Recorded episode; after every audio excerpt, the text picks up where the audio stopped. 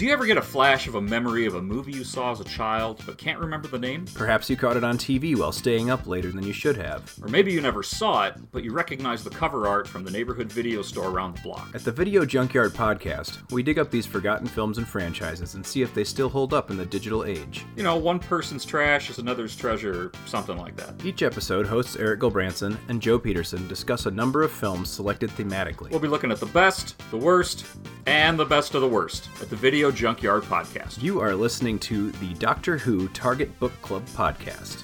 Happy listening. Hello, fellow time travelers. I'm Nick Briggs, and you are listening to the Doctor Who Target Book Club podcast.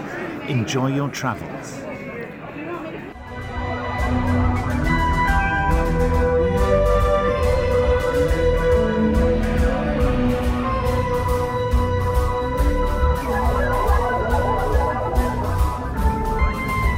Hello, fellow time travelers, and welcome back to the Doctor Who Target Book Club, the podcast in which we undertake the demonic task of discussing in story order all the Doctor Who novelizations. My name is Tony Witt, and today we have a sometimes demonic four person discussion panel, including our so called expert who's been a Who fan since 1979. That would be me. There's also that gets creepier every time, doesn't it? There's also our intermediate level casual fan who's seen several episodes but has not previously read any of the books until these podcasts. This time it's the worthy Dalton Hughes. Hello, Dalton. Hello, it's I, Dalton Demonic Hughes. Dalton Dalton Hughes. Very good. We also have our semi-novice fan, one who has seen little to none of the original series and has not previously read any of the books except for the ones we've done for this podcast. And this time around, it's the wise and witty Alison Fitch Seyfried. Hello, Alison. Nobody here but a stone churchyard gargoyle. Isn't there supposed to be an angel instead of a gargoyle? You'd think so, wouldn't you? But, well, they've been around the devil all this time, Depends so... on the denomination. Uh, yes, it does. If you're Baptist, yeah, of course, it's going to be demons. And this time, we have a special guest. A longtime fan of the Pertwee era, whom I met last year, last November, at Chicago TARDIS, when we were both on the same panel about, you guessed it, Target novelizations, the gentle and generous Jennifer Picker. Hello, Jennifer. Hello. Hello, everyone. I'm sitting here with my black cat right next to me, watching the pentagram spin on the fortune telling crystal ball. there you go. Well, perfect. That's exactly what we need for this sort of thing. So, Jennifer, um, how long have you been a fan of uh, Doctor Who? I go back to the beginning of when we got uh, P- PBS broadcast of it back in 1983. Uh, I would watch it with my father on Sunday nights, and um, I've been a fan ever since. Terrific. Okay. And why did you want to talk about this book in particular? You actually requested this one. Uh, actually, this, this book stands out. This episode book stands out to me. Has always stood out to me, even when I was a little girl. I always found it fascinating, and as I've gone through life and become a scientist, and uh, I work with plants and botany and agriculture and soil and water every day, um, the earth religions have started standing out to me. And um, as I got further into my to into my degree, um, and also teaching, uh, there was always the debate of science and religion. And what was presented in this episode has always grabbed my fascination of the balance of science and religion, or science and, and fantasy. And where is that line? And that's what's always stood out to me. Oh yeah, absolutely, and even more so in the book I found this time. It it's almost as if one wins out over the other on screen, but in the book it's left hanging as to which one's actually uh, the dominant one. Right. One of the most fascinating classes I ever took was it, it was studied science and religion, and um, it was always very interesting where where that line is. Oh yeah, absolutely. Well, we're very glad to have you, and I'm definitely looking forward to this discussion. Uh, before we get to talking about the book, let's briefly talk about our Patreon page at patreon.com forward slash DWTargetBC. Depending on the amount you give per month, you will receive, among other possible goodies, a randomly chosen BBC book, not a Target book.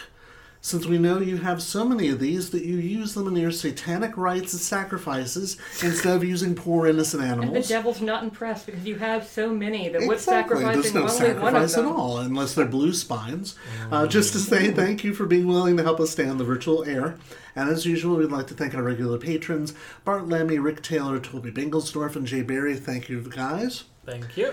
We also have our Goodreads discussion group where you, the listener, can discuss upcoming books and previous podcasts.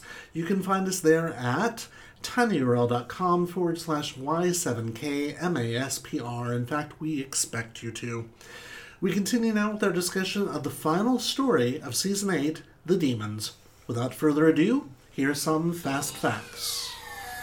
Doctor Who and the Demons, adapted by Barry Letts from the script by Guy Leopold, aired from 52271 to 61971, published by Target Books in October 1974. As of this recording in August of 2019, this title is currently out of print, but is available as an unabridged audiobook, 172 pages. All right, a little bit of history about this one uh, for our panelists, and also um, Jennifer probably already knows all this history. This story has the distinction of being Jon Pertwee's favorite one to make. He loved this story, and it's not far from the top for most of the people involved in its production.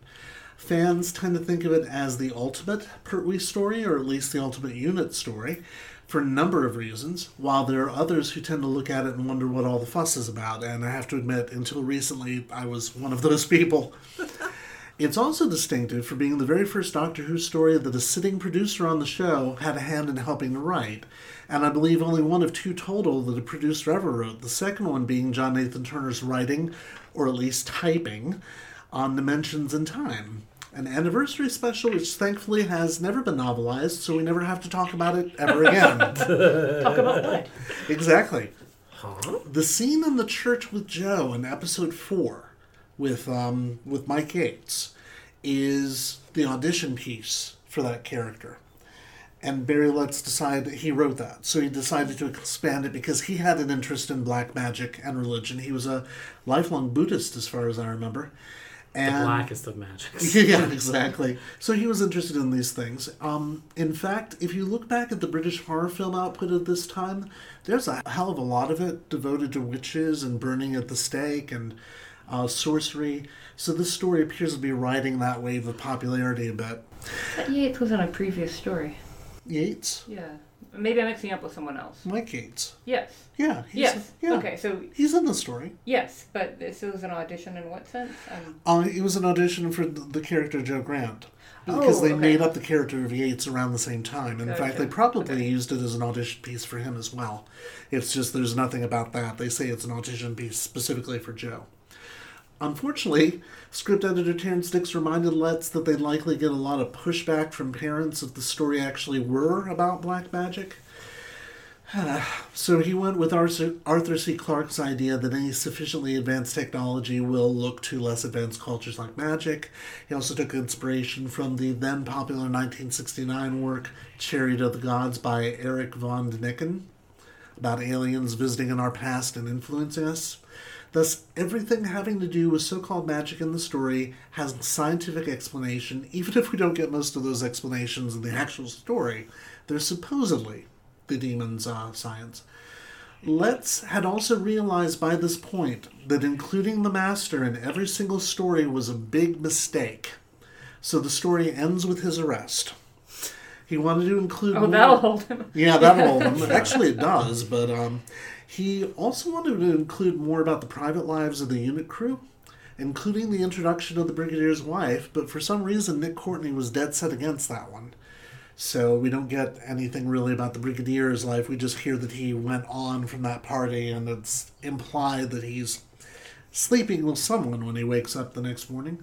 The story was allocated more than the usual amount of location filming time, so a great deal of it takes place outside in the village of Aldbourne. And finally, Letts did insert one incident from real life into the script. Katy Manning did indeed get herself and Jon Pertwee lost once when they were on their way to a location shoot because she was holding the map upside down oh, while Oh, he was driving. Because the BBC disliked producers writing for their own programs, and since his production work was taking up so much of his time, Letts turned to a friend of his wife, uh, Robert Sloman, to help him co write the script, and they used the name of Sloman's son and Letts' middle name to get the pseudonym Guy Leopold. We will do a biography of Sloman later when we get to The Green Death, because he's the main writer for that one. Um, this is presumably why Letts was chosen to write this, the eighth Target novelization, and it's one of the longest. It's Yeah. really long. It's also been translated into Dutch and Portuguese, which is interesting. And one other thing about uh, Barry Letts this is the one official Target novelization he did. But he did two radio plays in the 90s with Jon Pertwee and Elizabeth Sladen, and those count kind of as Target novelizations, so we'll be reading those in order. Were they in story original- order. Original stories? Uh, original stories that he wrote and did um, as radio plays, and um, let's just say ahead of time they're not as good as this, but that's okay. Well, Nothing that has May to- I may I ask a question? Of course. All right, holding my demons by Barry Letts. By the hair. My, my target novelization, the number on the spine says 15. It does. Do you know the reason why? No, and I'd like to know. Ah, okay. tell me. Yes, we've we've avoided this for a long time. Though we did address it in one episode, we had to because Abominable Snowman is, uh, I think, number two or number four in the library. Those numbers are do not correspond to story order. They instead correspond to alphabetical order. Hmm. Believe it or not. Interesting, thank you. So it's not the fifth novelization, it's the eighth. But because it starts with a D, it's 15. They stopped that insane practice. I'm just shaking my head speechlessly. Yeah, I don't even know why they bothered, to be honest. They should have just numbered them according to story order or publication order or something that made some lick of sense. But no, they they didn't even stop doing it until Time Flight, the very um, the last uh, story of Davison's first season. So it went on for a while, but they still continue that ordering if you look on Wikipedia. So it's bizarre. All right. Among many other notables in this cast is, Dema- uh, I hope I'm pronouncing her name right, Damaris Hayman, Yes. playing the role of the White Witch Miss Hawthorne, and whom I'm told by Jennifer is still alive and still playing the part. So, Jennifer, will you tell us about this? So I've been very excited about this podcast, and I've been researching areas where I can. And um, a few months ago, um, I also got the video of the Demons of Devil's End, and along with the book Olive Hawthorne and the Devil's End. And I happen to be friendly with David Howe and Sam Stone, who have written and edited this. And um, researching it, I looked up the actress and was delightfully and delightfully discovered that Miss Hayman is still healthy and and highly functioning. Oh, yeah. So I reached and realizing that Sam had Sam and Dave had used Damaris in this episode, turns out that, that they are rather friendly. And actually, she's with Damaris. Sam and Dave are with Damaris today, and uh, so Wow. I I got to tell them about our our podcast today. Oh, fantastic. You know what you should do? because I'm going to hit you up in this way. Um, if they can record on their phones, you should ask them if they uh, they could have her record a bumper for us. Because that would be amazing. Where you hear at the very beginning of our podcasts, you know, this is so and so, and you're listening to the Doctor Who Target Book Club pod. That would be so awesome. Yeah because we're going to try to do that for Katy Manning and for Richard, um, Richard, uh, Richard, Richard, Richard, uh, Captain Yates, uh, Richard Franklin. Yeah. Yeah, he's going to be at Chicago TARDIS in November. So's David, actually. David Howe wrote the the Target book, which is basically the Bible that we follow for this podcast, even though we very rarely mention his name, and I'm sorry, really sorry about that. He doesn't seem to know about our podcast, though. Well, I can help you break that ground. Um, and the, yeah, the, actually, him and his lovely wife Sam will be at TARDIS. Yes. Oh, terrific.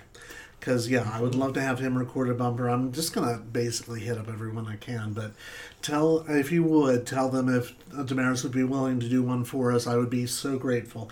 She is 90. Wow. Oh wow. She is 90. And if you, um, viewers, listeners, if you go to YouTube and you look up The White Witch of Devil's End, you will find the opening sequence for that original movie. And she looks amazing. It's like, I mean, you would think that somebody who uh, appeared in the show when she was in her, I guess she was in her 30s at the time, or 40s. I think she was 40 when it was broadcast. Yes. That's at 40. And she looked 90 now, and her voice is even deeper and more resonant. And it's like, whoa. My name is Olive Hawthorne, and I am the White Witch of Devil's End. I have dedicated my life to protecting the village from evil. But time is running out. I have no successor. My bloodline stops here. As I look back at my life, I also look forward in fear to an uncertain future. This is astonishing. This is really astonishing. Witchcraft can do for you. Yeah, it really can. So, and um, actually, I should I should bring that up too. She um served as an unofficial advisor to the crew on magical matters because she had an interest in magic herself. So that was perfect casting. Yeah. So Jennifer, as we usually do on this podcast, we're going to ask you to read the back cover, if you would, for us. Oh, certainly. Um, inspired by what you just said a minute ago, each chapter was written by a different author. And Sam Stone hand selected, or David and Sam, hand selected each author because of their background in magic or earth based religions. Oh, the, the the one that you were talking about, the Olive Hawthorne book. Yes. Oh wow. Oh, that's awesome. So I'm reading the back of the demons, not Olive, not Olive Hawthorne. yeah, the one uh, back of the okay, demons. I've got them both. Okay. Doctor Who is strangely concerned about Professor Horner's plan to cut open an ancient barrow near the peaceful village of Devil's End. Equally worried is Miss Hawthorne, the local white witch who foretells a terrible disaster if he goes ahead.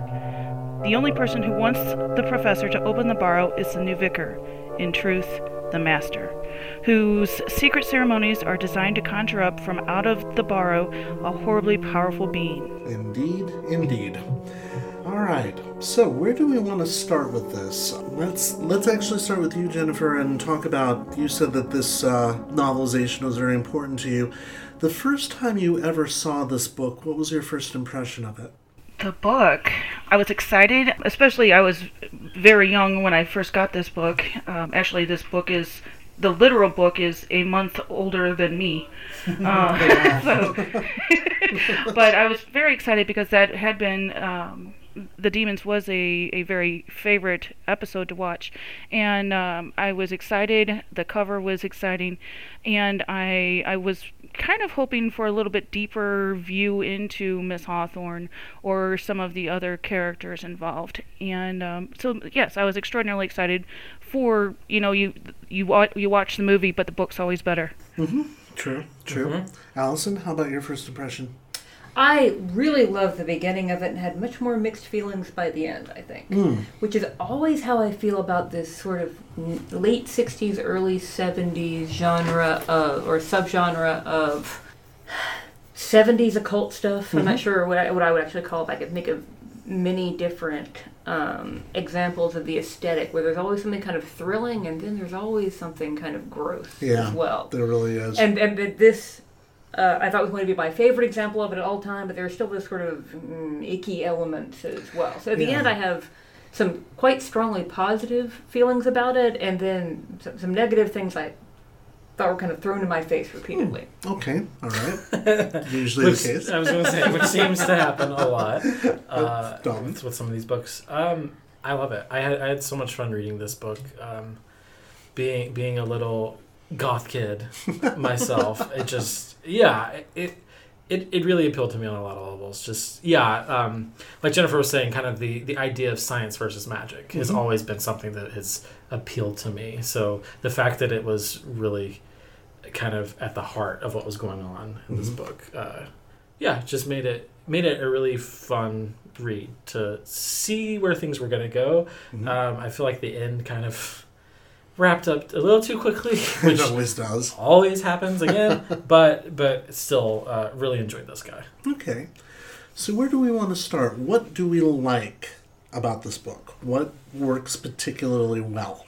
Let's has a really good way of setting a scene Mm-hmm. and just just getting you in there and really feeling it. Yeah. Um, some of the some of the scenes where the master is summoning the demon, creep me out.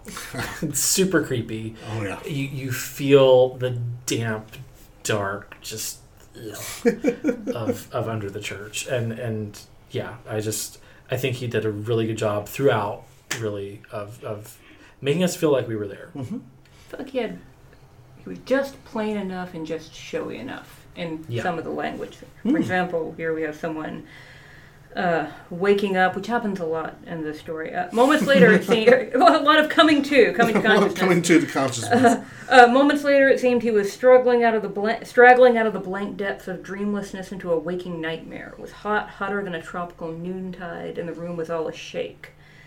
And there, there was a lot of you know kind of simple but just enough turn of phrase imagery in there that has terrific atmospherics that I really enjoyed. hmm Definitely. What else? What else do we like? Um, I per- particularly like, especially with my interest in paganism and witchcraft, especially considering the time in which it was it was written and produced and and broadcast. Uh, let's put a very positive spin on paganism and witchcraft.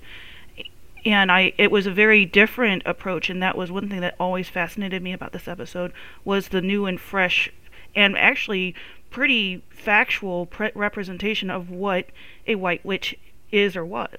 Yeah, yeah, he definitely did his homework, and I'm sure that uh, I'm sure that the actress playing Miss Hawthorne helped a lot with that. It's it's definitely one of the more positive depictions of any sort of witchcraft to come out of the BBC in the early '70s, because there's so many negative ones that I could list. Yeah, it's really kind of crazy. Okay, what else? What else do we like? I know this is a different way of going about this. Well, inside in the inside the sport, uh, story, especially as a little girl, I just loved um, the doctor's puppetry of Bessie and the sass that she portrayed. Oh yeah, oh yeah, yeah. This whole thing of trying to bring almost a story arc, trying to bring Jo around to the ways of rationality, even though I that's actually one of the things I don't like about the book because I feel like you created this character, you hired the actress, and you seem to hate both of them in the writing of this book for some reason. Do you think that's true that Letts doesn't like the character? Um, it feels like it at times, just the way that the doctor, if the doctor is the stand-in character for the producer, the doctor's really hard on her in this story, which is something that bothered me in the televised version and bothers me even more in print because it's it's more stark. Well, in a way that's not usual of their interactions. No, No. Sometimes he's dismissive, but this is more almost demeaning and condescending. Yes. It- he almost Exactly. backhands Miss Hawthorne, Thorne, Yeah. it seems Yeah. like. I mean, he's not almost physically violent, but uh, Mm-hmm. she's talking rubbish and nonsense, and not in a dismissive way, but he's almost angry Yeah. Mm-hmm. at the way Miss Hawthorne is describing things. Yeah, he's usually a lot more indulgent of Jo than that, but at one point, and this is the one that gets me and calls me the most, um, it is the scene in the pub in which the brigadier has said, We're going to blow, explode our way in, and the doctor's saying, That's ridiculous, you shouldn't do that. And as soon as he's off the radio telephone, Jo says, how ridiculous that he's trying to blow his way in. And the doctor says, he is your superior officer. you Yes! should be-" Makes Yeah. a big deal about respecting authority, Yes. which is. Excuse my language. I called him a dick when he said that. Yeah. Absolutely. I called him an asshole. It's so out of character Well, for yes, him. it's not this doctor. It's not any of the ones that we've seen so No, far. I no. mean, Hartnell wants you to respect his authority, but not hierarchy, not military hierarchy. no, It seemed- not at all. Well, and even in with his nature of playing with the car and Mm-hmm. some of his quips with some of the other characters, he has this playful side to him, yeah. but not towards Jo. and the book does, but it's one of the. There were so many weird beats with Pertwee. I thought they were turning out to be some sort of influence of the demon on him, on his mindset. that was Oh, somehow, wow. you know, Yeah. making him uh, cranky, for lack Cranky. of a more scientific term. Could have been, but they decided not to go that route. It's just the doctor being a dick to uh, Jo. Now, you could interpret it in one way. It could be that the doctor is trying to train her to be more rational. And he realizes that if she's outwardly as, uh, what's the word I'm looking for? As rebellious against the brigadier as he is, she's going to get herself in trouble with her career, and he doesn't want that. Maybe. Right. He has different rules that apply to him. Exactly. But it does feel a little like your favorite uncle slapping you in the face, and you're like, why would you do such a thing to me? Yeah. Yeah, it, it felt like just, you know, punching a puppy when it's down. And it, it wasn't the only time. There was some other point, oh, God. When he says, did you did you fail Latin as well as science? Yeah. It's like, you dick you. No one knows that magister is Latin for master. Please. Yeah, sorry. I went right to the negative, didn't I? It's it's because it stands out in so much so much delightful characterization Yeah. that the fact that the Doctor himself is a little bit off Yeah. stands out. Yeah, it really does. It really yeah, does. it's it's uncharacteristic and it's a it's a stark change from what we're used to seeing. So Yeah, it is. It is. Because you're right. Otherwise, there isn't a lot of that. In fact, there's some fantastic characterization in the story. In fact, um, I'm going to ask Jennifer because she's as knowledgeable about the televised story as I am. Did you notice all of the additions that he does in this? In the novelization, yes. Yeah. Can you uh, can you address some of those for us? The ones you like the most? Well, the, um, specifically, the, um, I'm an animal lover. Um, I've always loved animals, and the inclusive of Miss Hawthorne's familiar, the, the detailed beginning about poor was that poor Jack the dog. Yes. Poor Jack and his dog. So many animals being included, uh, where we don't necessarily we get glimpses of some in the beginning um, of the of the mo- of the uh, televised series, but uh, not nearly as much as we get in the book. I love the animals rep- animal representation, and he did I feel make uh, Ms. Hawthorne's character deeper and explained her witchcraft better. And I noticed that instead of making the villagers all one uber villager with, um, you know, a, a flaming, flaming whatever, and uh, what what do you call those things when they're coming up on the castle and they're trying to kill the monster? They have. Why am I having this moment of aphasia right now? Um, the haze thingies. Pitchfork. pitchfork. Pitchforks. I was going I to was say like, torch, but I was like, surely- surely you mean something else.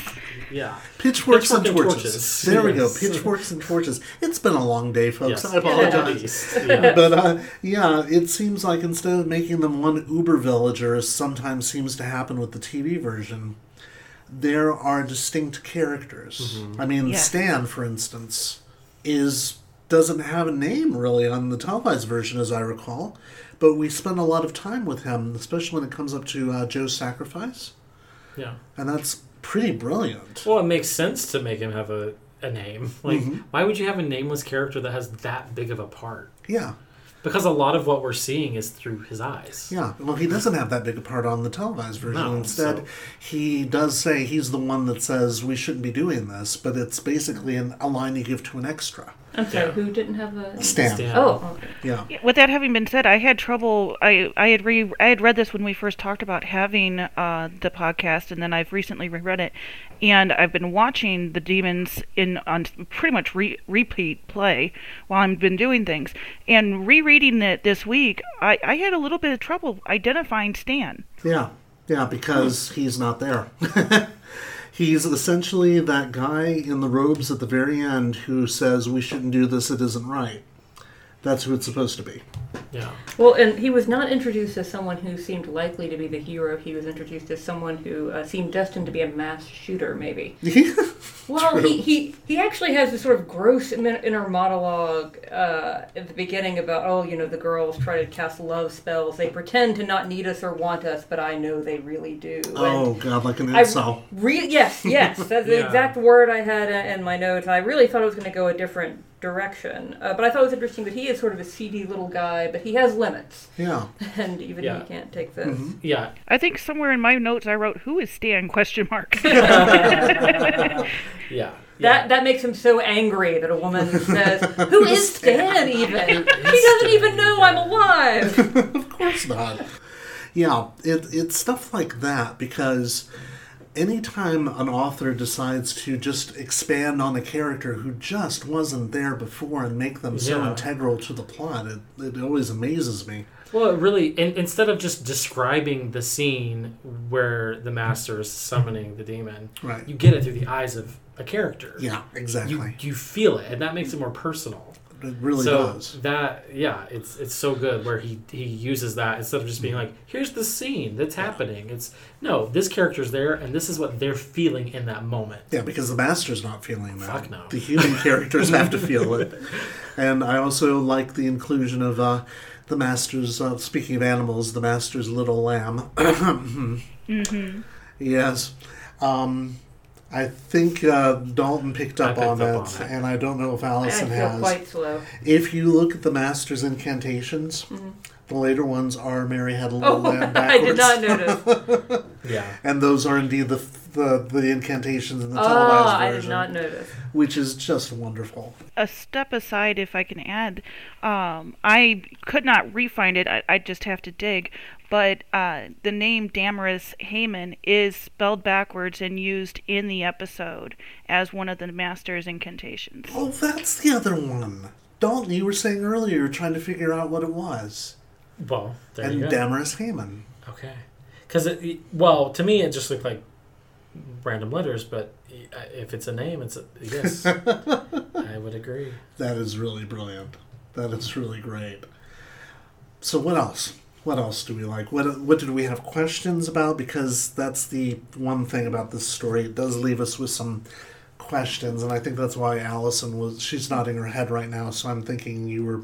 That's why you left the story feeling a little. Yeah. Questions about. Questions about the resolution of it. Well, Miss Miss Hawthorne is such a terrific character in so many ways that I expected more at the end. There'd be a bit more resolution about whether she was war right, the doctor was, or they were correct about different aspects of things. Especially since they have a pretty explicit conversation at the end about how, so I was right. No, I was right. No, you were terribly wrong. Um, so some weird mixed things um, in this story. Where such a good character, but then there's kind of this odd beat that Benton thinks she's kind of throwing herself at him, and I thought at first he was misunderstanding, but then she kind of is a Yeah, bit. she is a bit. And I, I don't think she actually desire would desire this guy. No. It, it seemed a little, kind but they they did some nice things with the character of Benton as well. So I, the I, I- can't even complete my sentences. I feel so mixed about Yeah. this story that, No, the, that. the humor is so good. Like, well, you know, the Brigadier can. He can join us later. Some other really nice atmospherics. And when I referred earlier to waking up from a dream, that's something that happens a lot. I actually love the the fever dream, small village, bright colors Oh, with sort of uh, the pseudo medieval motif um, aesthetics of this story. Mm. But I sometimes found it was challenging to follow some of the characterizations and some of the mechanics. Mm. Like it was actually kind of challenging for the middle third of the book to know when you were dealing with. Um, I'm blanking on his name. Not Spock, not Doc. Um, Bok. Bok. Bok, Bok Goose, yes. Bok or the demon. Right, right. You know, like what what is very small and then it's sometimes very large. Is that is, That's is us that, all. Yes, yes, but it was kind of more challenging to, to figure out earlier on in these.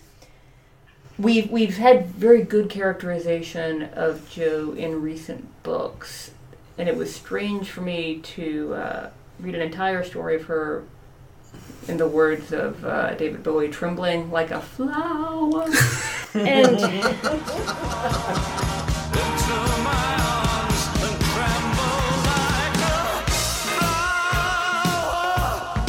I, I can't even put my sentences together because there's so much I enjoy, but I'm having trouble congealing the entire plot and characterization together in my mind. No, I get that. It doesn't quite set up, is what Yeah. something I've used before. I think that's probably why I never liked the televised version. I was telling Dalton uh, before, this book actually makes me appreciate it more. but up until now, I'd only been exposed to the black and white version of the story because it was lost and the color version was lost for so long, and they've reproduced the color.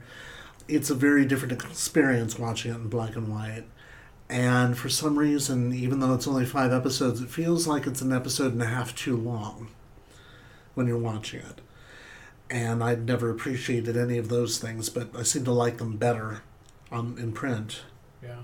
But yeah, there there's some odd things about this. Jennifer, would you say there's anything in this book that you find found yourself disliking, even being familiar with the TV version? Hmm.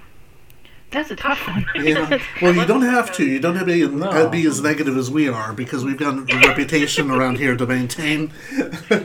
Well, I feel I've said too many negative things because there was so much that I enjoyed. Well, no, there there are some there's some Yeah. flaws here. There's flaws. Well, you were you were saying that the atmosphere. At times, I I even found myself saying, Mhm. "Is this another time? Is this another era?" And it's like, no, no. There's still, it's it's contemporary, Yeah. but Mhm. in a if you didn't have some of the UNIT aspects, Mhm. this could have taken place in the 1600s. It really could have. This could have just been the doctor and his companion dropped into this village. yeah, could have been a period piece Yeah. very easily. And it totally would have worked. Yeah. But I did love the pseudoscience. Oh, good. I, I didn't understand it well enough to know if it was really physically on the up and up or physically possible. but, but the imagery was a lot of fun with Right. the heat shield and the burning circles. I think it's kind of doing a sort of refrigerator coil maneuver. Right. I think it's interesting that the doctor keeps saying, no, it's science, but he never explains exactly how it's scientific or why, as as um, Miss Hawthorne herself calls them, window dressings are actually part of the ritual that has to be done to make this Mhm. technology work. It's like, okay, I, I'd like a little bit more of that, please, because that's that's interesting. Yeah. I want to know. Of how. I was gonna. I, I was like all excited. I found something that I could have stood some more of based on what you were just saying. Um, I could have certainly um, enjoyed more a celebration of the maypole and maybe even more story about the maypole and what it actually meant. Um, some of it would probably have to be buffered down for children, as well as uh, the Morris dancers. Uh, when I was young, I had no idea what a Morris dancer was, and because of this story, I've studied some Morris dancing, and, and it's really quite um, adorable, for lack of a better word. Can you tell us more about that? Because that was something I meant to uh, do some research on before the podcast and completely forgot to do. Yeah, I meant to read about Beltane, so. Oh, I can tell you about that. well, the Beltane, I can inform you on. Uh, the Morris dancing, I'm I'm still r- rather rather weak on, other than it is it is a pagan dance. Um, it is uh, the bells and um, whistles and the bats are to scare away negativity and demons. Uh, the little bat- battalion things that they were hitting each other with was supposed to be scaring away demons and negativity. And um, I was talking to a fellow Englishman, um, and we started talking about Morris dancing, and he's like, "That's just our square dancing." yes, So it kind of is, and it, it's interesting because I'm looking it up right now. It dates back to 1448, so it's been around for quite some time since the Middle Ages, when probably the dance would have been considered something to keep us safe from Satan's power when we have gone astray. It's got that same sort of feel to it. What I'm- part of the country is this story set in? This is set in. Oh, you would ask me that. Um, I, I should put that in my notes. Let me look it up real quick. Let's see. It is filmed in. starts with an A. It does. It's all done. but I was I was trying to remember where the uh, the Shire was. It's Wiltshire, and Wiltshire is smack dab in the center of the South. So they've got those weird accents where they leave the out of the out of the sentence sometimes. Um, it's got a very countrified accent to some ears. It doesn't sound as sophisticated when actually it's closer to the uh, English of Chaucer than anything else. Hmm. But yeah, it's right down there. Um, Salisbury Plain is down there, for instance, and the, the Henges, Stonehenge, and uh, the uh, Avebury stone circles are there. This is uh, this is the sort of activity that the Puritans were so utterly offended by, to the point where I remember if it was Devon they con- had considered uh, the darkest, most spiritually dark part of the country. Yes. Uh, they considered it still too pagan, still too Catholic, but um, there was a colony that there was a, a, a New England colony that was set up after the Massachusetts Bay Colony that the Massachusetts Bay Colony uh, strongly disapproved of and resented. And when that other colony, which uh, was full of, in their minds, sort of spiritual misfits, put up a maypole, they actually sent a military force to put a stop to it. I'm telling the story with a lot of holes in it. I don't remember the details, but Holy shit! but I, but I, it's interesting. 'cause I would have thought the May, the the Mor- Morris dance and the and the maypole custom would have gone back further than that. Yeah, I, I yeah, I'm kind of surprised by that too. As a matter of fact, thank you for bringing that up because I do. What I can do is look at Maple. I'll see uh, history of it in the United States. Oh, there we go. Oh, that might be it. Uh, let's see. The earliest use of the maypole in America occurred in 1628 when William Bradford, governor of New Plymouth, wrote of an incident where a number of servants, together with the aid of an agent, broke free from their indentured service to create their own colony, setting up a maypole in the center of the settlement, and behaving in such a way as to receive the scorn and disapproval of the nearby colonies, as well as an officer of the king bearing patent for the state of Massachusetts. Oh, and that's what Nathaniel Hawthorne's story of the Maypole of Merry Mount's about. Merry Mount, yes, that's what I couldn't call the call the name of. So That's it's, it. It's a very interesting cultural intersection of traditional religions, but Christian elements as well, and Yeah. syncretism that I'd like to learn more about. Yeah, it really is fascinating. Well, if the White Witch goes to see the vicar, not knowing he's the master, and expects cooperation, and right. And doesn't get it. well, she says we deal with the real things. I hmm. think is her her phrase. She Yeah. identifies more with a vicar than those who practice what she considers the dark magic. I thought was quite interesting. And it's interesting the way she characterizes the master initially. She thinks she, he's one of those philosophical news. She thinks he's too liberal. Yes, exactly. ah, it's all going on about psychology and whatnot. yeah, I think he she is addressing something that was happening in the early 70s. There was a liberalization of the Anglican Church happening around that time. But then she later talks about, well, there's this psychological moment, and then, you know, looks out the window and sees, like, the mob coming and says, I think we found your psychological moment. So she also has some interesting sort of modern interpretations. Yeah, she does. In fact, that whole last scene where she almost uh, destroys Bok before he changes Mm-hmm. back, that's not in the televised version. And I think it's one of the most brilliant additions to the story. Yes. Yeah. I wish it had gone through so we could see her actually defeating Bok as well as the doctor doing it from his point of view. And that kind of is what leaves us on the unresolved ending because even she says, you know, I wish I would have been able to see my plan come to fruition, but yeah.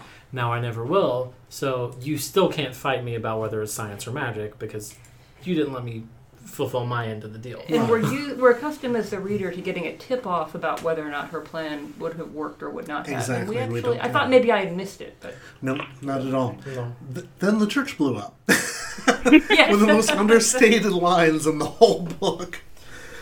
And the, um, in fact, the original special effect, is as silly as it looks on screen, uh, got complaints from um, people calling into the BBC who thought they'd blown up an actual church for the story.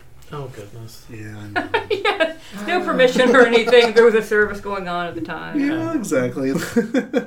That's probably what's missing from this to some degree is that, and some some things are left hanging in the air a bit.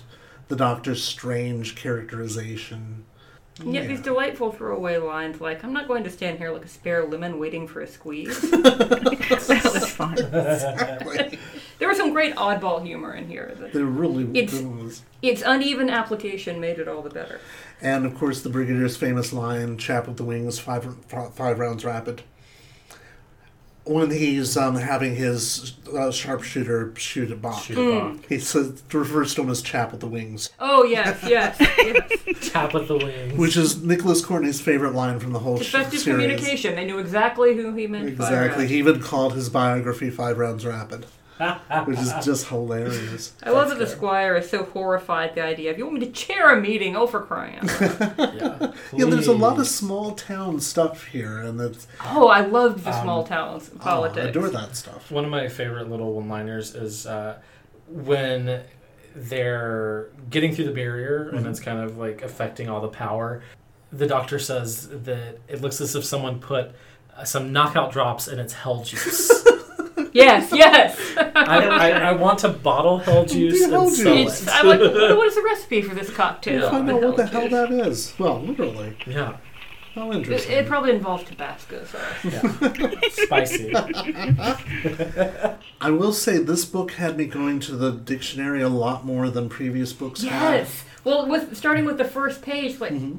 Barrow, and then I googled Oh, it. and It yeah. said like a two-wheeled cart or No. a wheelbarrow. I'm like that doesn't really make any sense at all. That they have an ancient one. What do we they're call going to them? cut into. this- what do we call them here? We don't call them. Glade. I Oh, would, is that what? that, well, I would now- compare to maybe a glade. I was thinking of a hmm. cairn. I thought, yeah, I thought it was a cairn or a burial mound, Yeah. Or Indian mounds as they call them in Louisiana. Yeah. Yeah, it's essentially the same as that. I know it because of video games. Oh, R- really? RPGs, a Oh, lot of times yeah. being fantasy driven. Not an ancient two-wheeled trolley, but No. a, but a barrowcraft. Skyrim has them Skyrim all over the has them. place. But my favorite, this is the best exasperated footnote we've read in many books. It's been a while since we have one, but we have. I don't know the linguistic name of this character. That's the A and the E is one character. Oh, Diphthong. Umlaut, diplong, uh, diplong. Yeah. Yeah. But I love the asterisk It says pronounced demons with two E's. Idiot American, don't say demon, it's demon. Or, or idiot Brits. I, I hear fans calling it the Damons but all the the double time. E, D E E M O N S. Yes, just so you know. Yeah. And, then the, the asterisk, I think it rolled its eyes at me. Yes, and, and yet we get a writer who again is calling the main character Doctor Who, and it's Who. the frickin' producer. I still think that's an editorial. I rolled my eyes at it. Yeah, I like, "Oh, good know, right? Once, or maybe twice. Just right? once. It's At the very at the beginning. very beginning. Yeah, and that's usually when it happens in these books until they finally realize, you know what, that's not the character's name, and we're just doing ourselves a disservice by trying to uh, be all, you know. Did I miss follow through with uh, Mrs. Bates's hens and why they weren't laying? No, they never told us about the hens. They were scared because of the negative energy in the air. Yeah, the demons it's just that a were bad coming. omen. It's just That a That bad will throw them off their their eggs anytime. Oh, I guess it would at that. Okay, that makes sense. then. Usually, My my girls don't like it if I give them medicine. They don't give me eggs for a day or so. If, once I give them some medicine for a day, There you go. So that would be it. Yeah, they're finicky little girls. They certainly are. usually in a story about science versus um, the supernatural, the answer is yes. Usually, the answer is the thing that seems supernatural, paranormal, has a scientific explanation beyond what current science previously had known about. Right. And this mostly goes in that direction with, well, these are out of space Baphomet sort Yeah. of. Um, and I guess I expected a little bit more follow through with things like the hens, and that, yes, that's a sort of scientific thing where, you know, hens don't lay when they are upset. They are upset because of the devil. Well, it's not actually the devil. So I thought there might be a little bit more of a wink at the end about the hens are picking up on something quite magical and paranormal, or how normal and explained it was. It didn't quite settle. Yeah, there probably should have been. It could also. I've been trying to come up with words what you were trying to compare earlier about your kind of lack of closure at the end of the entire book. Um, I've always been very satisfied with it, and I would I could best illustrate it back to I liked that that the doctor stood by his science ground and she stood by her magic ground. Um, I'm re- I can refer back to my science and religion. Uh, we had to do uh, single integrated. We had to choose one of four pathways, and I always and talking. You guys were talking about she gave a little and he gave a little, but neither they both stood their ground and that was um, in the class that I took. It represented the integrated kind of science and religion, and that to me just kind of showed me a balance that it's always moving and always shifting one way or the other, and neither of them had to give give more than what they'd already given. And I was like, all right, they're both going to stand their grounds, and I was kind of content with their neutrality at the end. Mm-hmm. Yeah, yeah, it, it does it does lend itself to that. Yeah, like you said, the the science versus religion argument. You know, people that believe in creationism not understanding that mm-hmm. scientific explanations for the beginning of the universe have reason for being, but mm-hmm. it doesn't say that what you believe in and the core tenets of your religion are wrong. Right. They Exactly. can work together. They can exist simultaneously. Just because you don't understand it doesn't mean you can't utilize it Yeah. and use it for your own good. For that matter, if we look at the creation myth in uh, Christianity and the way Genesis uh, describes the creation of the universe, it doesn't sound that far removed from an outsider's view of the Big Bang. Right. There was darkness, and suddenly there was light, Yeah. and a lot of it, and heat, and all sorts of things. And instead of skipping all the boring parts where the universe is expanding forever, they just skip right to humanity. Yeah, precisely. It took seven days. It took seven epochs or whatever. It's like these chapters are boring. Get to the good part. Oh my. Speaking of other things that I had to go to the dictionary for, I had never heard anyone refer to something being parky. The doctor says that it was parky for a while, but I wondered at first if it was one of the OCR scan issues. The most delightful OCR scan issue was Azal's Turn the Z uh, being replaced with an N Oh, at God, one place. all turned That to happening a anal. They were lot. summoning Anal. anal. Yes, they were talking about the darkness of the barrow and all the experiments that had happened Oh, there. God, you always go to the anal. Okay, but in this case, wasn't no, us. It it was wasn't. not. It wasn't you. It wasn't an OCR. It was actually parky, and it, it's a misreading of perky, which means cold. So there we are. And shufti apparently is a loan word in the British military from Arabic because when they were stationed somewhere that spoke Arabic, I think in the Egypt for World War II, they the soldiers were constantly being sold um, pornographic postcards, Okay. and the way they would thrust them at the soldiers, they would say "shufti, shufti." It means take a look. Ah, Mm. Yeah, so take a look. See, for instance, it comes from the same uh, root of it. that was quite culturally rich. I I, I feel schooled in all the best ways. Hey, that's what we're here for to make fun of the books sometimes too much and to teach our listeners something. There was a section where uh, Miss Hayman had, in her mind, described the master, and it was Garjugens. Oh, I had to look that one up. yeah, what was that? Which chapter was that? It's like, oh goodness, I should, I should have made better notes for that. No, no, no, no. It's usually, usually I catch stuff like that, but I, I think I already knew that particular usage. I just can't remember what it means. Uh, Uh, basically demonic, yeah, and maybe in nine. Let me, um, not nine. Page nine is the new chapter, the new vicar. That may have been it, but I had to look that one up. yeah, yeah. Um, Letts is definitely doing what this show does best, which is try to teach the young kiddies about certain things that may or may not be true. Quite a bit, actually. I, I was absolutely delighted by uh, Winstanley the Squire and his disdain for meetings, but the uh, the, master's attempted seduction of him uh, with the, prospect of being sort of a fascist overlord, kind of titillating him a bit. So we start off the scene with you know Winstanley took an uneasy swig of his drink, and we've seen him you know basically do nothing but sit around and relax and drink and enjoy the weather and think about scratching the hounds up till now. uh, open to suggestions, Vicar. Well, now I would suggest you call a little meeting, not too large, you understand. Say 30 to 40 more prominent villagers, in which sort of the squire, you know, stares at him with glazed eyes. By the end of the page, the victor jumped to his vicar jumped to his feet, started to pace up and down. Decadence, that's what I can see on every side. All this talk of democracy, equality, freedom. What this country needs is decision, power, strength. Strong men, men of power, men of decision, men like you, Winstanley, who's like presumably Yes. sitting there with his pint and mm-hmm. his feet up. But then I thought so amusing Sounds very was very Trumpian, too. not getting away from it. He was a sensible chap. Go on, said the squire. I don't know why, but this made me laugh out loud on the train. It was so funny. Go on. his, Actually, his lack of self awareness about who and what he is, that he might be the strong man to replace democracy. but he might have to chair meetings. you might have to chair meetings. That would be bad. Not that. I found what I was looking for, Yeah, and yeah. it was the G word. w- Uh, was ended up being a link from this word as Mephist. Page twenty six. Mephistophelian. Mephistophelian. I had to look that one up. Mephistophelian. Mephistophelian.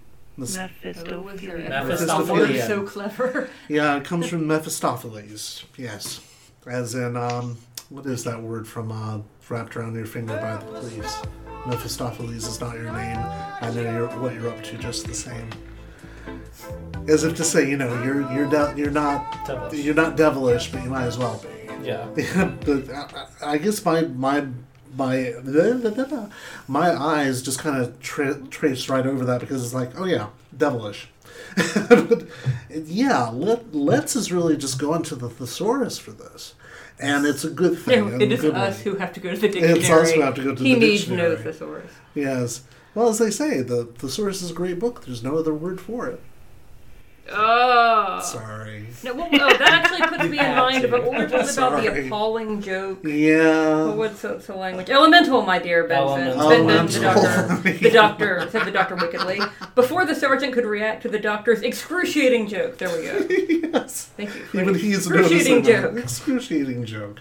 I've never passed up a good dad joke. Nor Um. Especially Hawthorne, Miss Hawthorne's uh, bit about her ridicule, when she says, "Oh, the out the outcome is quite clear," Yes. Yes. like she's looking in a magic eight ball. Um, the I like the villagers referring to the demon as Old Nick. Yeah. That reference and that usage, um, something that I wasn't familiar with until a couple of years ago. After I think seeing The Witch. Yeah, yeah, and that goes back quite far in um, in British um, demonology. As a matter of fact, um, we'll get there eventually. But Tom Baker and Ian Marter used to pass the time on the set uh, between takes by coming up with an idea for their own Doctor Who script called Doctor Who Meets Scratchman, and it was literally going to be the Doctor meeting the devil, and it was going to be played by Vincent Price. They were thinking of doing a movie, and he has since written this as a book. Okay. So I'm thinking that we might actually put that in our reading order because I, I can't deny that I want to read the Tom Baker written book at some point. But that brings up the point that I had about chapter seven. When Letts, of course, clears up once and for all how that damn title is pronounced, um, his explanation of the for the ubiquity of horns might be argued against by some historians and sociologists because they'd say no, horns have always Well, been I think with Moses was a translation issue. yeah, it was a translation imagery. issue rather than anything else. But in terms of story writing, it's not far removed from a story I've referenced on this program a couple times, uh, Quatermass in the Pit. Except there, the horns come from the fact that the aliens from Mars have um, uh, antenna that are like horn-like. And that's why they're associated with devils and demons because they kidnapped humans from Earth, subjected them to torture and to scientific experiments, and then brought them back on a regular basis. Yeah, we should we should all watch that sometime. I love that. All right, so what else? I've got um, Stan's squirmy little monologue teed up here. It's uh, you can feel free to edit this out, but right, so magic. It was difficult to believe he was mixed up in it. He'd always heard tales of uh, secrets not to be spoken out loud, of the love spells and recipes for potions, for instance, which the girls whispered to each other when the men folk weren't, folk weren't around. Pretended to laugh at them, they did, with their miniskirts and their perfume, but Stan knew better. Another thing he knew, because Bob Woods had told him she was Bob Grand's after she and she was Bob's grand after all, was that when Mrs. Slater inherited the two thousand pounds from her brother Josiah, it was on account of her having got fed up and on waiting, and made a little doll of candle grease and christened it Josiah, and then shoved a darning needle through its heart. And nobody could deny, could they, that it was his heart killed him? Just stopped. Poof, there it was. Or proof, there it was. So when his Uncle Tom said to come along to the coven like, well, he jumped at it. Get anything he wanted, Tom said. When he learned how. Didn't want to kill nobody, though he wouldn't mind making old prune face jump a bit, putting up the rent like that. I'm like, man, that's a pretty misogynistic monologue.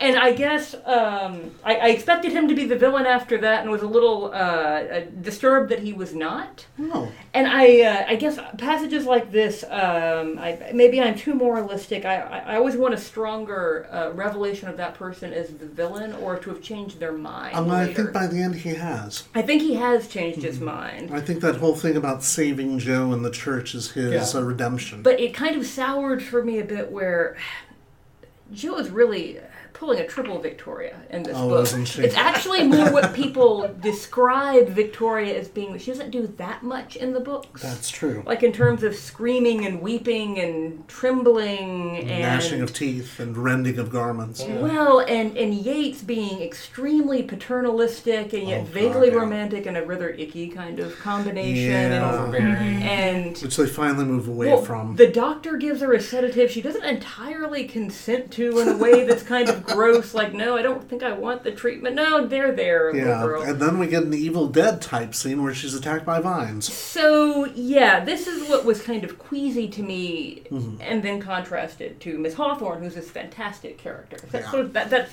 queasy might be the word for the mix for me. Yeah, and I can understand that for sure. It's definitely not Jo's finest hour. You I'm still waiting, Tony. I know. And you're going to get it. You are going to get it. Well, I trust you. The last Yeah. book was a, a finer hour. For The Jo. last book was finer, Well, that's and for sure. Jo doesn't have to be particularly insightful in my mind. Mm-hmm. I think of her more like Jamie in her better portrayals. That she's always trying to figure things out, and sometimes she does things that are rash or ill-advised, Mm-hmm. and sometimes she's too easily startled. Right. But she's not wilting.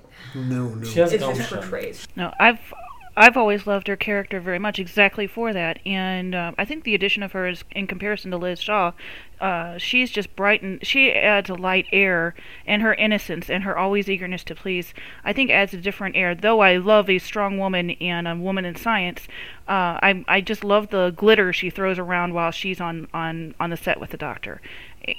And what And I, was I love the lightness she brings. What I was frustrated by here is that we're used to. With Jo's quote at her work, she's trying to be the hero- hero. She just doesn't quite know how. She's Yeah. very new, and we're not used to seeing a companion quite this relentlessly victimized in, in, True. in quite a few stories. Yeah, well, Yeah, it's been a bit. Well, just uh, just wait. Sarah Jane Smith, right around the corner. Oh God, and yet she's my favorite companion, and gets the same sort of treatment. Oddly enough, um, there is one thing I want to point out that I absolutely adore. That the master in chapter eight is so regretful that he's killed the doctor that he remembers all their good times together, carousing on Yes. Gallifrey. I imagined a montage. Yes. Yeah. Exactly, and he's like, "Oh God, I, I, I can't think about that right now. I've got to I've got to take over the world. Yes, I'll I'll warn him later. It's fine." It's like, "Oh my gosh, Yeah. you, you've got a crush on him, don't you?" And later on, we find out, of course, that he does. he just has to change gender in order to uh, express it properly. Much, much later. Much much later. All right, last thoughts before we head on to uh, Goodreads. You don't have to give us your um, you don't have to give us your rating just yet, but just some. Just a, f- a few little other comparisons, just little tiny ones. In the episode, uh, in the serial, we got to see the doctor when the, when the doctor was frozen. The doctor that was checking him out and making sure he was dead. Um, that, that they made reference to the two hearts and in the episode, and we did not get that in the book. And we and I missed that. And another one was is once again my my little hero, Miss Hawthorne um, in the episode, she reached into her TARDIS-like purse, grabs out a crystal ball, and bashes the guy in the head. Where where he, this magical force comes in and bat- battles uh, Yates up or Benton up, and, and we didn't get to see that her bash him in the head with her crystal ball. No, I thought there Well, was no, a it- scene. Yes, It is yes, there. yes. Yeah, it she is said something like, yeah, the outcome is assured. She says it's a reticule, which is uh, another word for a crystal ball. oh, did I? I guess I missed it because I was kind of looking for it. Yeah, reticule. I had to go to the uh, dictionary for that one. And I was like, "Oh yeah, that's a crystal ball." Yeah. Oh, okay. Then I, I must have been reading too fast and missed it because I was looking for it. No, it's definitely there. That was a good part. That was a great yes, part. yes, yes, I love that part. Um, there's also. I'm sorry. Go ahead. No, go ahead. I was just gonna say um, part that illustrates kind of the point of you don't have to believe in the principle for it to work. Mm-hmm. Uh, when the doctor uh, scares Bok off, and he's explaining later, uh, you don't believe in magic. I don't know, but he did. Fortunately, he thought it was a spell. That's why he ran away. Actually, the first line of a Venusian lullaby. Yes. And then the line is "Close your eyes, my darling." Well, three of them at, At least. least. And, and then when Miss Hawthorne used a placebo to cure the hangover, which was his migraine, yes. Th- that was cute. She doesn't do that on screen, and I love that moment. Yeah. I absolutely adore that moment. Um, speaking of Venusian Lullaby, of course, that line lends itself to a title of a book in the 90s with a Hartnell, um, Ian and Barbara story that takes place right after Dalek invasion of Earth, where they go back to Venus as it's in the throes of climate change. And they meet the dying Venusian race. So, you know, why Pertwee's always talking about Venusians at this Okay. point. Um, there's something else I wanted to address. Chapter 8 makes me feel a little less like the Doctor's dickish. Because it's it's the follow through to that scene that I had such trouble earlier where he just snaps at her for not giving the Brigadier any uh, respect. And she's still feeling it at the beginning of chapter 8. She's like, she's really kind of hurt. And then he says, Well, look at how nice the sky, sky. is Yeah. and she forgives him. And I, I was like, I wish that scene had been in the televised version. I probably like the story better Yeah. because I could see the doctor doing that, making up to somebody without actually saying I'm sorry. I, I go through these, I take screenshots of parts that I might want to refer to when we're recording, and usually there are only one or two that I don't delete at the end, and this will be the one that I don't Oh. delete Nice. in this one. If I could I read a bit of it? Yeah, yeah, please. You sound happy, she said. You must be very sure of this idea. Uh, this idea of yours will work. The doctor looked surprised. I was singing because oh, the sky is because the sky is blue, I suppose. But the demon and the end of the world and all. Oh yes, of course, the end of the world, but that's not now. That will be tomorrow or this evening or five minutes time. And right now the sky is blue. Just look at it. Jo looked and looked again. It certainly was blue, a deep, almost cobalt blue, overhead fading to a pale greeny duck egg blue near the horizon. She stared round, drinking in the blueness, becoming the blueness, and suddenly found that she was singing too. Mm-hmm. See what I mean? smiled the doctor. You know, Mm-hmm. I love that. It's I a- did too. It's an apology, but it's a non-apology, and not in a bad way, like the way certain elected officials do non-apologies. but yeah, it balances out the negativity of that scene in such a way that I really wish we'd gotten it filmed. And yet, briefly before that, we have the doctor laid a finger on Jo's lips. No more questions. Not now.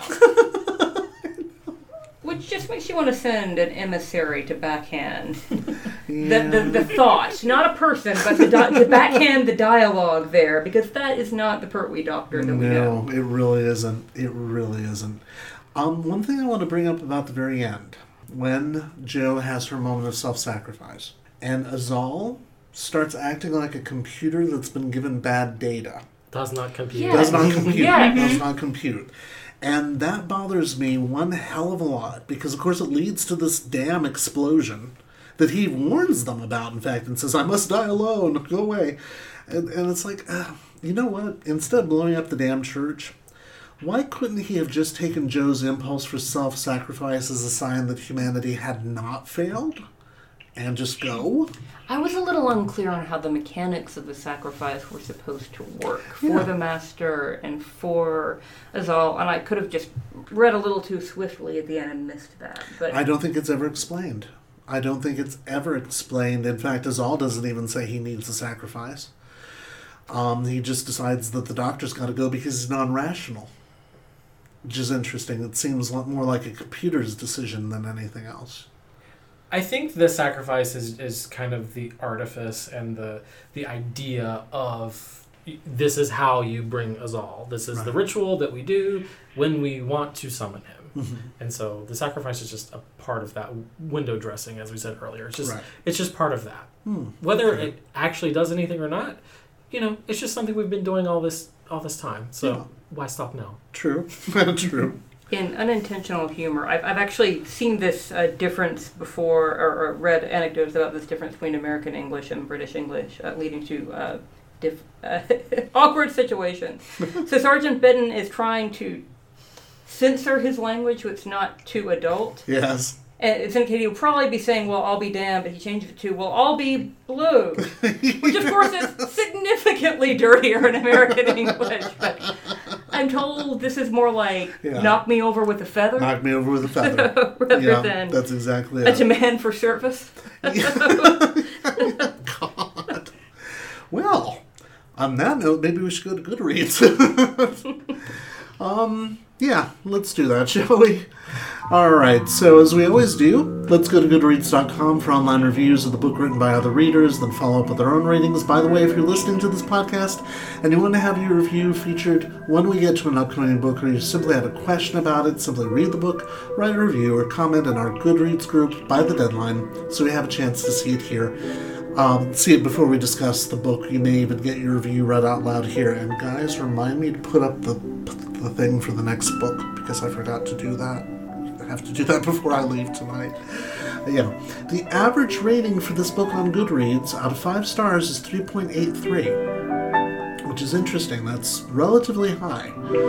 Fask, that's T H A S C gives it five stars and says, I like the illustrations that are in the book. We didn't even talk about the illustrations.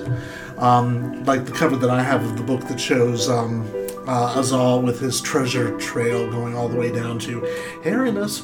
Um, kind of like a fur galluses, like Yes. crossing Yes. a chest. yes, it's like, you know, the, it's But like he- the leather gear you see in IML every But he was he was allergic to whatever the material was.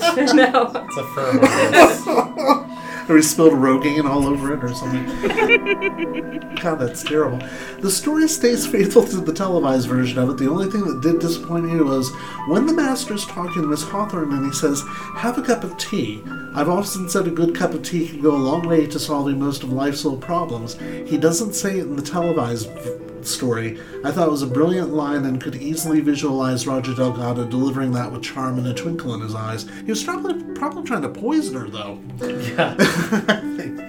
Michael, in our Goodreads group, gives us three stars, and he gives us a rather long one, so let me read this as fast as I can. Whether or not you like the Target novelization of the demons is going to depend a lot on whether like whether or not you like the televised story itself. Held up by many as the quintessential story of the Third Doctor's era, it has just about all the earmarks of the era UNIT, The Master, A Threat to Earth. Fans will argue it's got all the elements make for a good Third Doctor story, while detractors will argue that it's exactly all those elements coming together, plus a bit of padding to bring the whole affair out to five episodes, that hold the story back. One interesting thing about the novelization is that for years it was the only official way fans could experience the story outside of boot- bootleg nth generation copies of the story on VHS. I have a feeling a lot of fans read the novel and created a lavish tapestry in their minds of exactly what the story could and would look like on screen, only to be shockingly disappointed when they saw the real thing. The fact that the nth generation VHS bootlegs could be blurry probably only helped things to not conflict too much with the images created in the eye of your imagination. Of all the various eras of Doctor Who, it's interesting that the third and fourth Doctor's eras are those that benefit the least from the Target novels. Oh god, I disagree.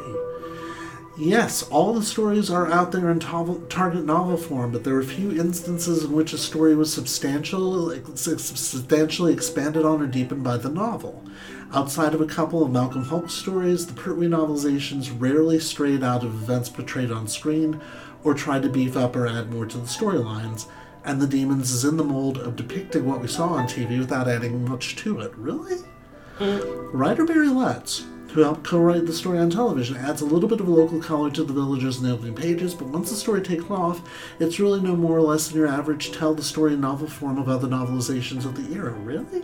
If you're hoping if you're hoping that Letts would add to a lot to the story or expand some things or maybe even compress certain scenes for the sake of the novel, you're going to be disappointed.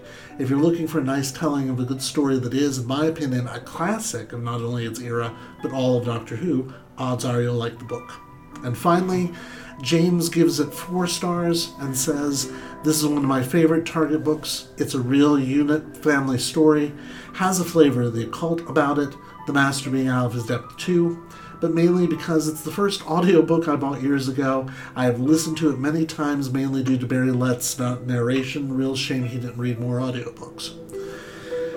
Well, that's a variance of opinion, and strangely enough, the televised story has that same variance. If you look on Wikipedia, it tells you the story is both loved and hated, but there's nobody who just says, eh, it's either loved or hated. So, Which Jennifer, means it's doing something. it's doing something. So, Jennifer, out of five stars, what would you give this book? Hmm. I could easily say five, but we'll go four and a half. Okay, why so? I, know we're putting on the spot. I guess with with, with being in the position of comparing the two, uh, and seeing recently comparing the two, and seeing what could possibly have been portrayed better or further in the um, s- televised serial. Uh, the I think the serial would bring down my score. Uh, if you're just asking me to score the target novelization, you'll get five plus one. But uh, so yeah, I guess in the comparison, especially as an adult reader, it, uh, the lack of depth in some areas would pull it down in a comparison. All Did that answer It what you were does. asking? It does. Dalton? I'm gonna agree. Four point five for me. Um, I just yeah, I really enjoyed it. I loved the writing. I disagree with that dude saying that this book is not. If if this were a typical Target novel, this thing would have been 120 pages for five episodes, not true. 180. That is true. That alone shows you how much love and craft he put into it. I would That agree. he could put that extra 60 pages. It didn't feel like it was 180 pages to me. It it's wonderful. I, I loved it. So Okay. yeah, 4.5 for me. Terrific. Allison? This was a great into summer. I feel like our last two have been really strong, and I really loved the guest characters in here. Um, and some of the UNIT as an entity, if there was even if there was more Yates and Benton than we strictly speaking needed, but I love the atmospherics. I love the humor. I, I loved the the small town banter and humor.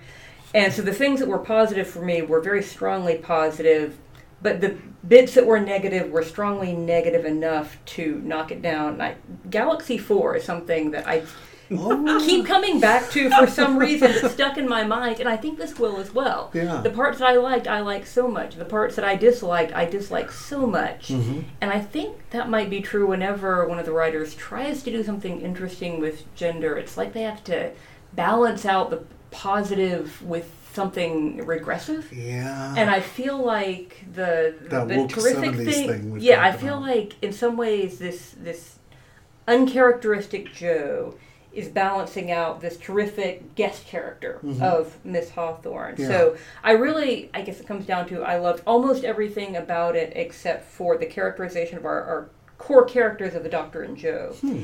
And then at the end, I thought the plot didn't quite come together, but that's pretty conventional and forgivable. So I'd say three overall, but that's really the averaging of a 1.5, and then I'm sorry, it's too late in the day for arithmetic, and whatever the opposite high number of that would Right, be exactly. to, to average out. So I'm going to go three. Okay, all right, that works. strong feelings all around, which is always a, a positive over a uh, poor Terrance Dicks. He really takes it a lot around here, but he is our, by definition, our baseline because he was so prolific in writing the Agreed. Target books. He's the art stick. It, it's kind of like you know, a public school student is always the average student in every state because there are so many more public school students than any other category of K twelve students. So compared to a, a, a Dicks book that I might feel okay about, strongly more positive and more negative. Okay.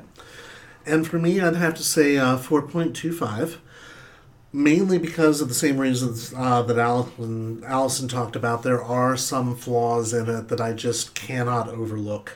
Um, but there are not that many of them.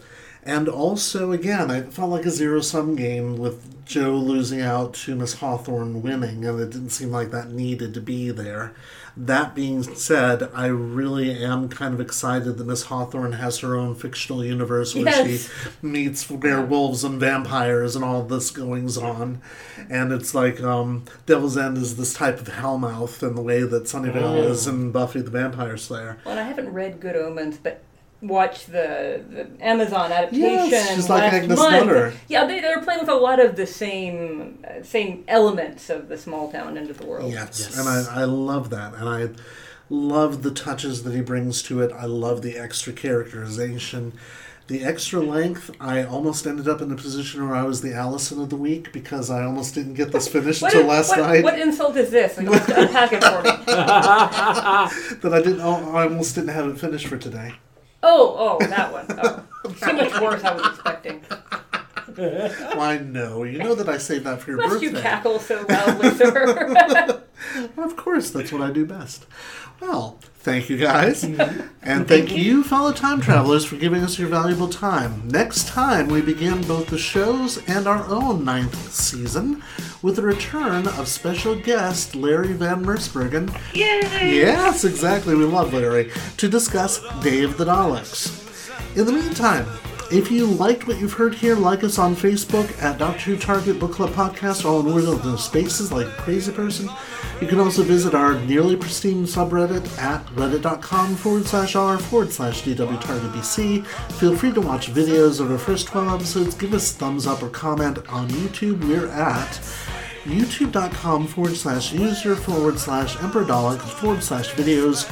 I will be posting a video of my disastrous read aloud of Claws of Axos on Twitch. I did get through, through the first three chapters, so if anyone wants to look at that on YouTube and then throw some money our way, we still could use it. Uh, follow us on Twitter, we're DWTargetBC, or subscribe to us via the podcast provider of your choice, including Spotify. If all else fails you, email us at dwtargetbc at gmail.com. Our new theme by Aaron S. is available on his YouTube channel at tinyurl.com forward slash Y32V8F55, along with many, many others. Give him a follow and a thumbs up. Thank you very much, Jennifer, for uh, joining us on this. You're welcome. It was a pleasure. Yeah, we'd love to have you back. You said something about Green Death, right? That's another favorite, yeah. Yeah, that's going to be after we take our hiatus, so probably in March. I look forward to Jennifer and Tony uh, developing a cocktail menu together. Why? Well, the Oh, green that'd be death, and then there was what was the drink in the book? The uh, his hell juice. The hell And there was juice. something else you mentioned. It sounded quite Oh. like uh, quite a promising mix. Oh, there's an idea. Okay, we'll have to do that. Well, I look forward to it. sounds great. We'll create our own drink menu. yes, indeed, and we'll publish it online, make lots of money. All right, so thank you very much for listening and enjoy your travels. Bye bye. Bye. Bye. Bye.